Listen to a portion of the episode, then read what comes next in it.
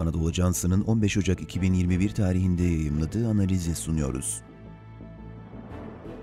Dijital platformların yeni gelir modeli, veri ve dikkat. Yazan Doktor Yeşim Eskin. Seslendiren Halil İbrahim Ciğer. Anlık mesajlaşma ve sosyal medya uygulamalarının gizlilik politikaları, veri güvenliği yeterliliği, verilerin işlenmesi ve üçüncü taraflara aktarılması gibi konular son günlerde kullanıcıların hiç olmadığı kadar tedirgin olmasına sebep olmuş durumda. Kamuoyunun da yakından takip ettiği üzere bu soruların sorulmaya başlanmasının sebebi dünyanın önde gelen anlık mesajlaşma uygulaması WhatsApp'ın kullanım koşullarında değişikliğe gideceğini açıklamasıdır. Onay metninin şirkete tanıdığı hakları güvenli bulmayan birçok kullanıcı, olayın ardından telefonlarına yükledikleri diğer uygulamalarında veri işleme ve güvenlik süreçlerini sorgulamaya başladılar.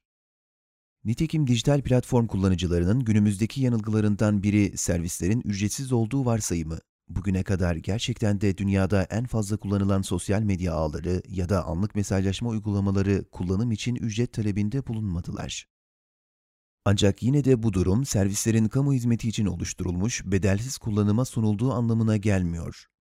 Çünkü günümüz dünyasında global teknoloji şirketlerinin operasyonlarını kullanıcılarından bir bedel almadan sürdürmesi ticari olarak mümkün değil.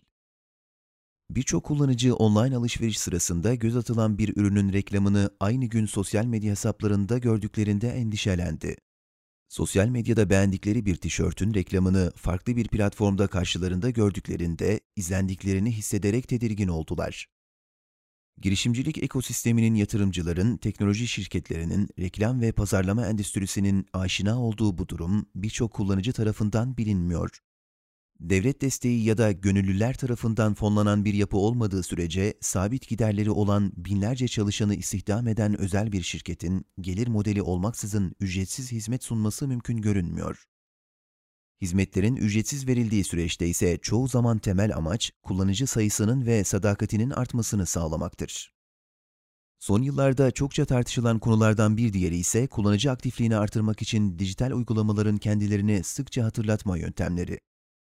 Dikkat ekonomisi fikrinin temellerini oluşturan Herbert Simon'ın dediği gibi dikkat sınırlı bir üründür. Kullanıcının dikkati de sınırlı bir ürün olduğu için uygulamada ne sıklıkta ve ne kadar süre vakit geçirildiğinin ticari bir karşılığı var. Bu sebeple dijital uygulamalar kendilerini kullanıcıya sıklıkla hatırlatarak sınırlı olan bu dikkati kendilerine çekmeye çalışırlar. Örnek olarak dünyanın önde gelen video akış hizmeti sunan platformu izleyicilerinin dikkatini talep edebilecek tüm aktiviteleri rakip olarak gördüğünü belirtmiştir. Eğer dijital dünyada herhangi bir platformda bir ürüne ücret ödemiyorsanız ürün sizsinizdir. Bu bakış açısının kullanıcılar tarafından edinilmesi, verinin ticari değerini anlamak açısından önemli.